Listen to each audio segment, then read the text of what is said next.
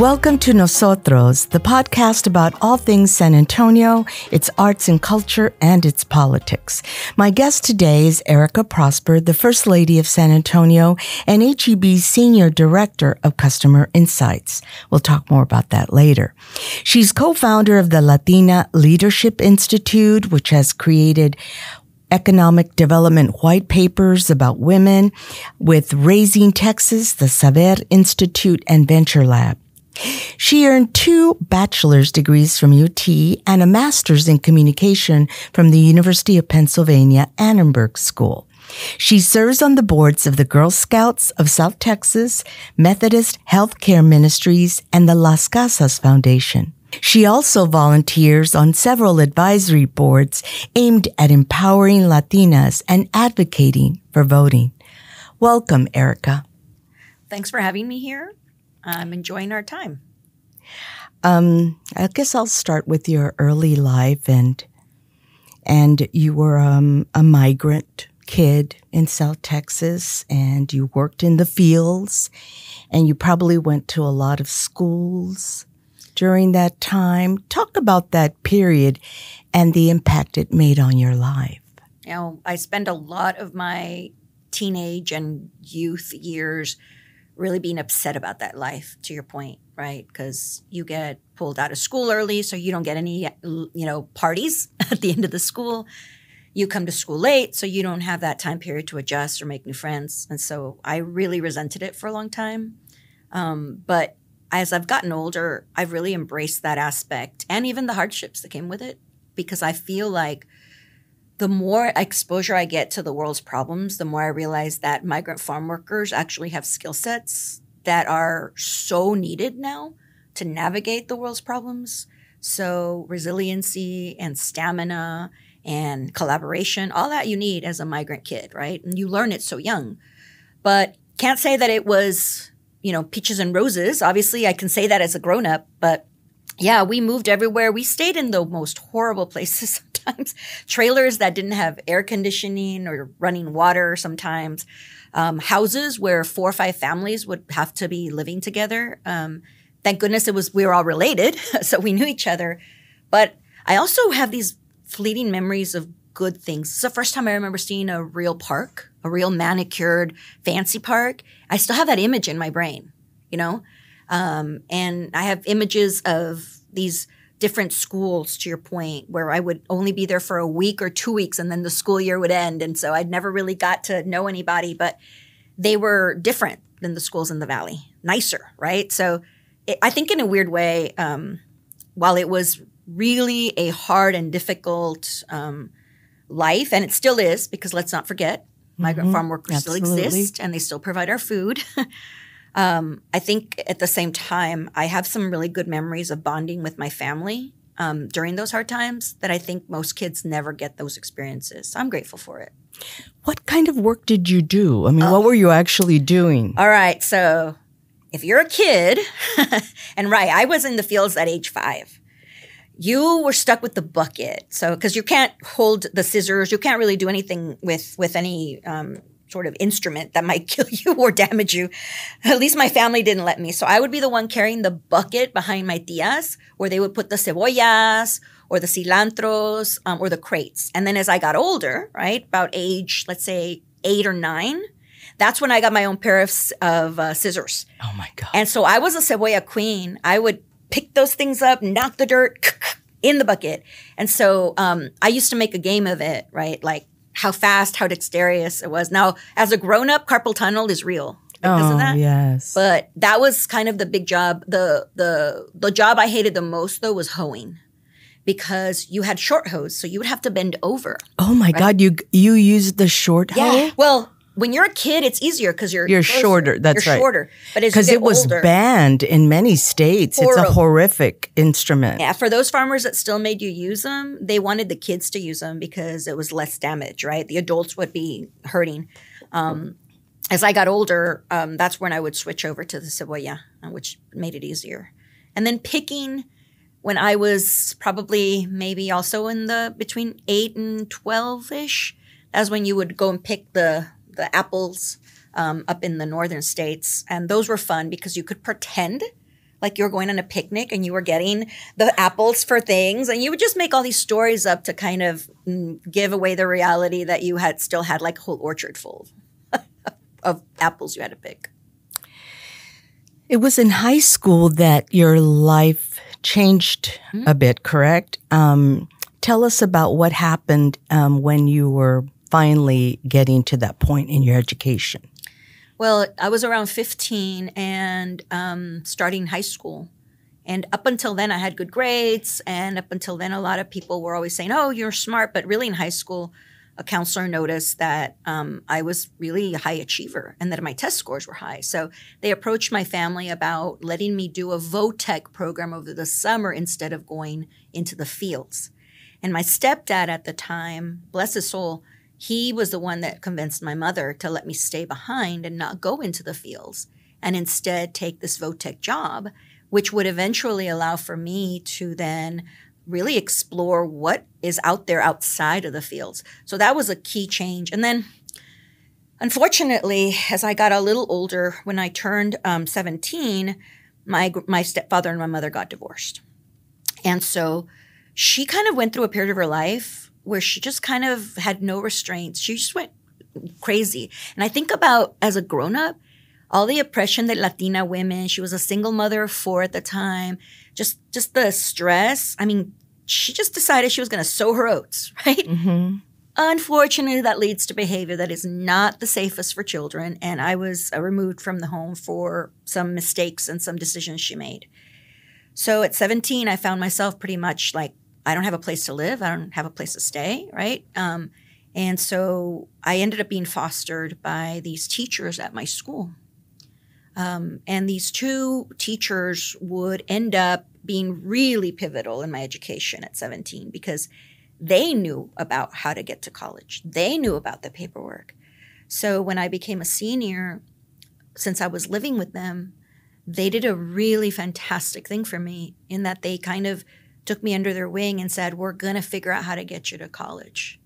Right. And so. Did they adopt you? Well, that comes later. Okay. What ended up happening is they were crucial in getting me into it. And yes, six years later, when I was 23, um, they had become such a safe haven for me during all my college, my graduate school life.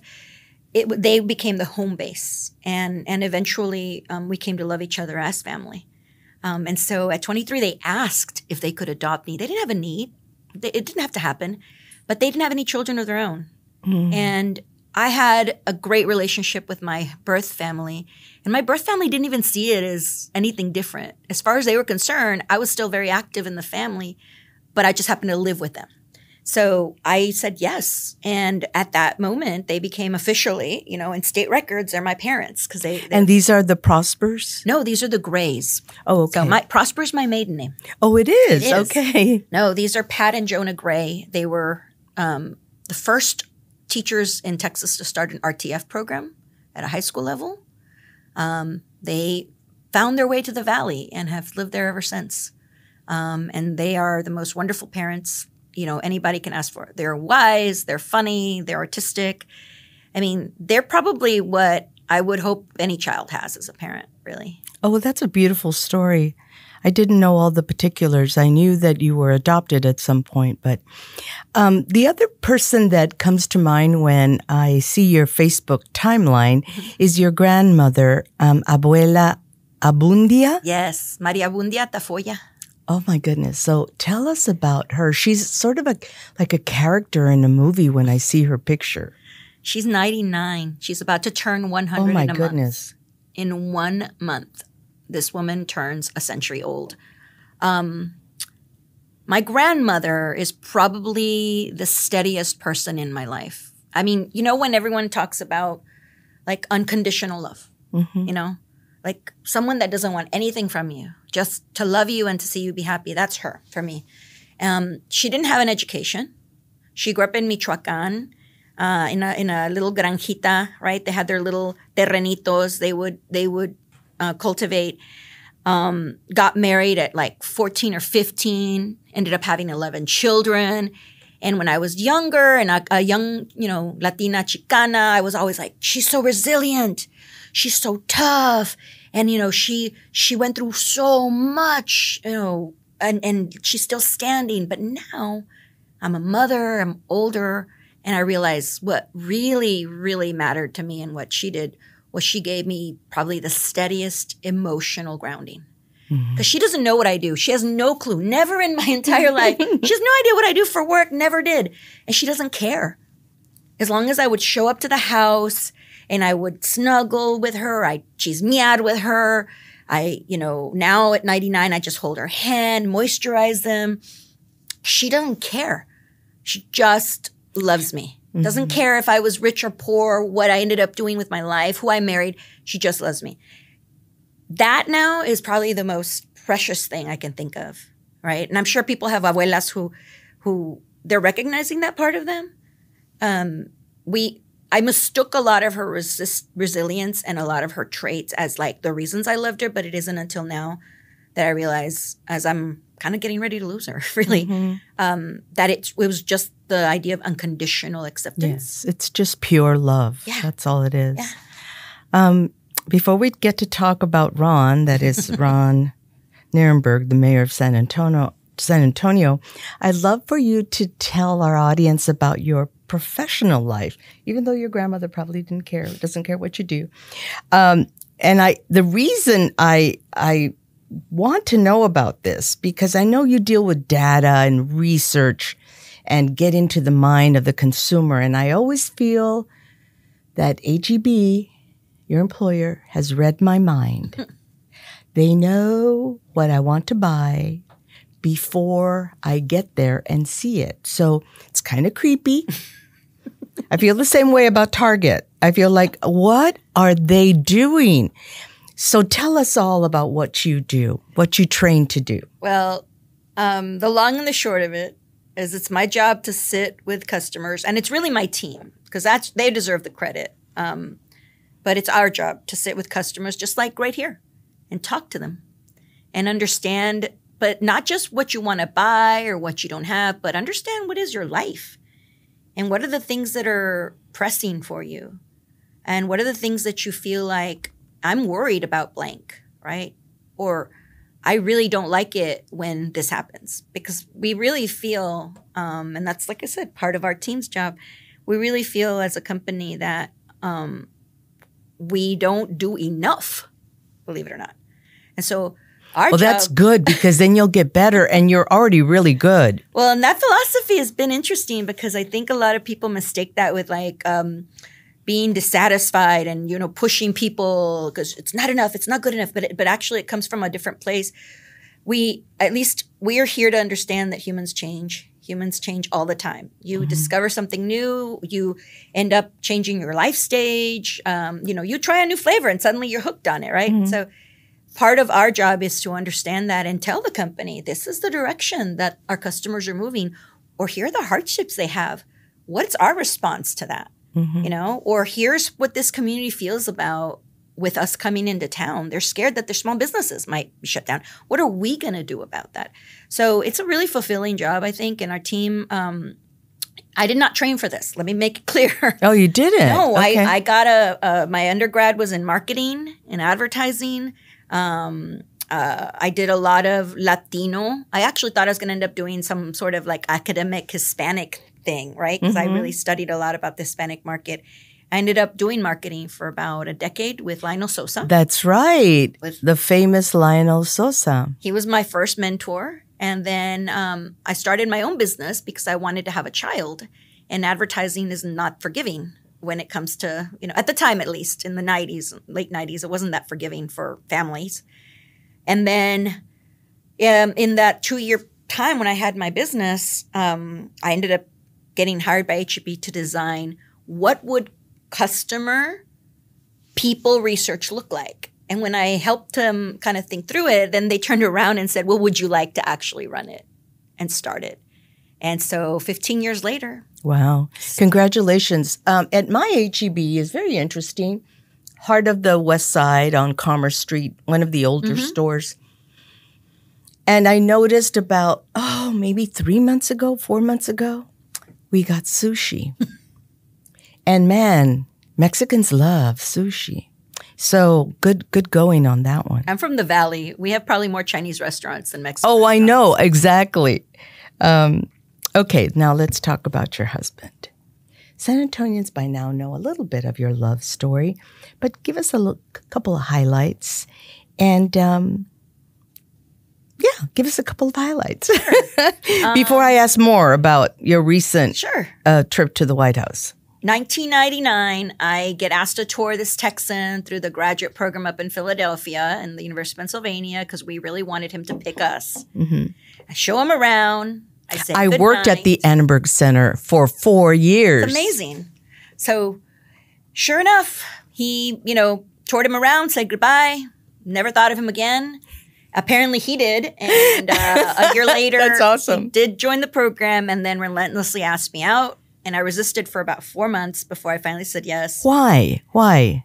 Uh, I don't know if anyone has seen pictures of Ron when he was young, but he would sport a very large, curly haired um, Mop? top. Okay, yeah. I've seen a couple pictures. Yes. Um, and he used to really love to dress like the 70s. I'm talking polyester shirts and bell bottoms. Oh, wow. So there was just something that wasn't that attractive to me about him. I mean, I, I, I'm not gonna lie. I was just kind of like not my thing. I mean, he was a he was a handsome, cute boy, but just not my thing. so it took how many months then? Took about four months. Finally, after um, af- about November, I said yes, and uh, and then after that, that was it. I went out on one date with that son of a gun, and uh, That was it? that was it. And you have a son. How old is um, your son now? Jonah is 14 years old. Wow. And he's the spitting image of his father, but he got my hair. So that'll save him. Um, your invitation to the White House recently was a moment um, in which at least some San Antonians wondered why are the Nirenbergs being invited to the White House? So if you're me and you're chismosa and you're reading between lines, was I wonder if Ron is being vetted for something in the Biden administration? No, he's not. Um, but I have a, it's a good explanation. I mean, the truth is that remember that Ron has been in public service for 10 years, councilman for four years, mayor for six. And he was the biggest proponent for the sister city relationships. So, you know, he was the chair of Sister Cities International. For three years, he served in their executive position. He's been the chair of the Conference of Mayors. He's been uh, he's involved actively, and so over that course of ten years, he's built many relationships. And he was the one that really set up the relationship with Gwangju, South Korea. So when the president of South Korea was coming, they looked at which cities had relationships with it. And San Antonio um, obviously had a deep relationship. But in addition to that, Ron is the first Asian mayor of one of the largest um, cities. Um, and so the combination really made him, I think, uh, an attractive person to invite to that. Um, and, And so, you all looked wonderful. thank you. And I want to give you an opportunity to talk uh, about, um, you know, and I know this is stereotypical, so forgive me, but everything you wore was so significant, and you talked about that um, a little bit. So tell us how you selected the the the outfit and everything and what it represents. Well, I think any time that we've been asked to do anything that I feel is going to get national attention, I really try to go out of my way to represent small businesses um, and my culture, right? Because you and I both know that it's not every day that Latinos get into these spaces or represent or the invitations. So I'm very conscientious of that. Every time, like when the King and Queen of Spain came, I was very specific about what I wore. And um, and when we went to DC, it was the same thing. So I chose um, my go-to dress place is Niche. It's a fabulous place. Their warehouse sales are amazing. um, and so I went to them and I, I said, Do you have a shape already that you feel um, you could use? Because I want to hide my panza, but I also want and Nij is run by um, two Latinas, correct? Turkish, actually. Turkish, Yes. okay. This mother and daughter. The story is great. Um, another immigrant came from Turkey with you know she had sixty dollars and she had a style for fashion and out of her garage she made about six dresses with those sixty dollars, sold them, then kept making, and now her daughter, Isa, is the sort of operations person. So they're still um, an amazing duo, but they have been basically by my side the entire time I've been, you know, um, first lady in terms of helping me choose things that I feel confident in, because that's really the key. That's the significance for me is not only am I representing Latinas in these spaces, but I don't want to be uncomfortable and I don't want fidgeting and I, I want to feel confident. So I went to them and I'm like, y'all always hide my panza and you have beautiful shapes and it's modern too, Mm-hmm. but it's also classic. Yeah. So I asked them, "What do you have that you can that you can alter for me?" And they did an amazing job. They um, they took a pattern they already had. I didn't want to have them, you know, go out of their way, and they they created a dress from that pattern, and then they embellished it a little by giving me a little like tail at the end, you know, a little train. Um, the rebozo um, is from a, a textilería in Oaxaca, and I met the brothers who run that when I was in Oaxaca a few years ago. And what they do is they give jobs to young people and they train them in textilería. They train them in weaving to try and get them off the streets to give them a chance to feed their families. And so the rebozo, you know this, is so significant. I have pictures of my abuela carrying me in her rebozo. It means so many things to our community and to our women specifically. So I felt it was important. Books have been written about it. Carmen Tafolla wrote a book about the rebozo. Right. Um, and so to me, it was important that the strength of the Latino women go in there, right? So small business was covered, the strength of the Latino. And then the clutch really was Pineda Covalin, but specifically the monarch butterfly.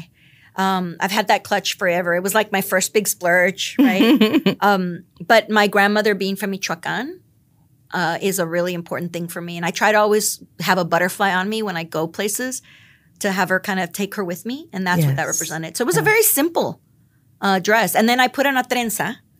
All my, my hair was Lovely. just a big trenza around because, um, again, I knew there was not going to be one person in that room with a trenza. um, and and it, it represents so much for us. It means so much for us as a, as a Latino community. Um, okay, so the real question San Antonians have, especially Latina San Antonians, is um, is about you and why you aren't the mayor of San Antonio. Uh, and that's a really serious question. Um, I know you've been with HEB for 15 years, but um, what do you want to do when you grow up?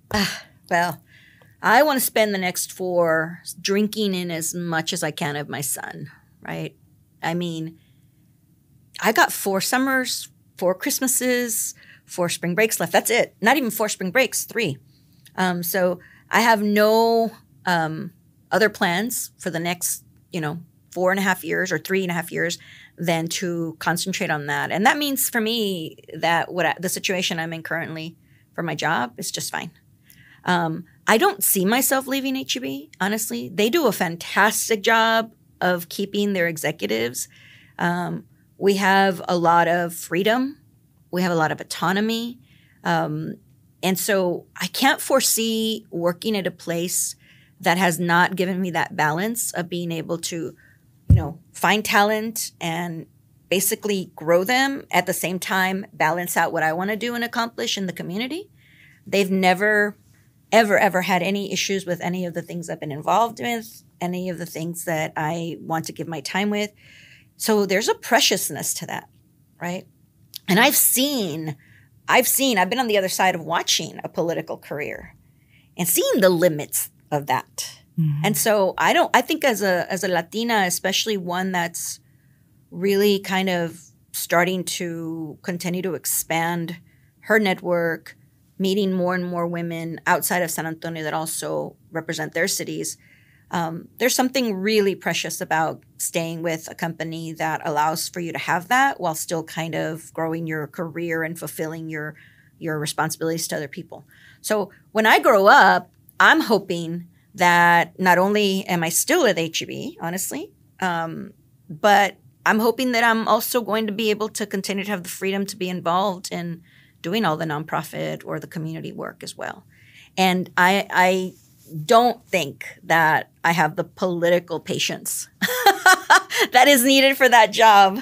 I think um, I think I would probably be the person, unfortunately, that would just say, "Okay, is anyone not saying what's in the room? Let's go ahead." because I, I, by nature, I'm a problem solver. Yeah. So I want to get to the problem solving. Um, and so I don't think that that necessarily is how a lot of politics works. I think there's a lot of discussion and a lot of meetings, and you have to navigate things so carefully. And there's so much negotiation that goes on before anybody speaks yes. about the issue yeah. and and the problem and solving it. And I I think I've worked too hard um, as a Latina, as an executive, to tiptoe anymore.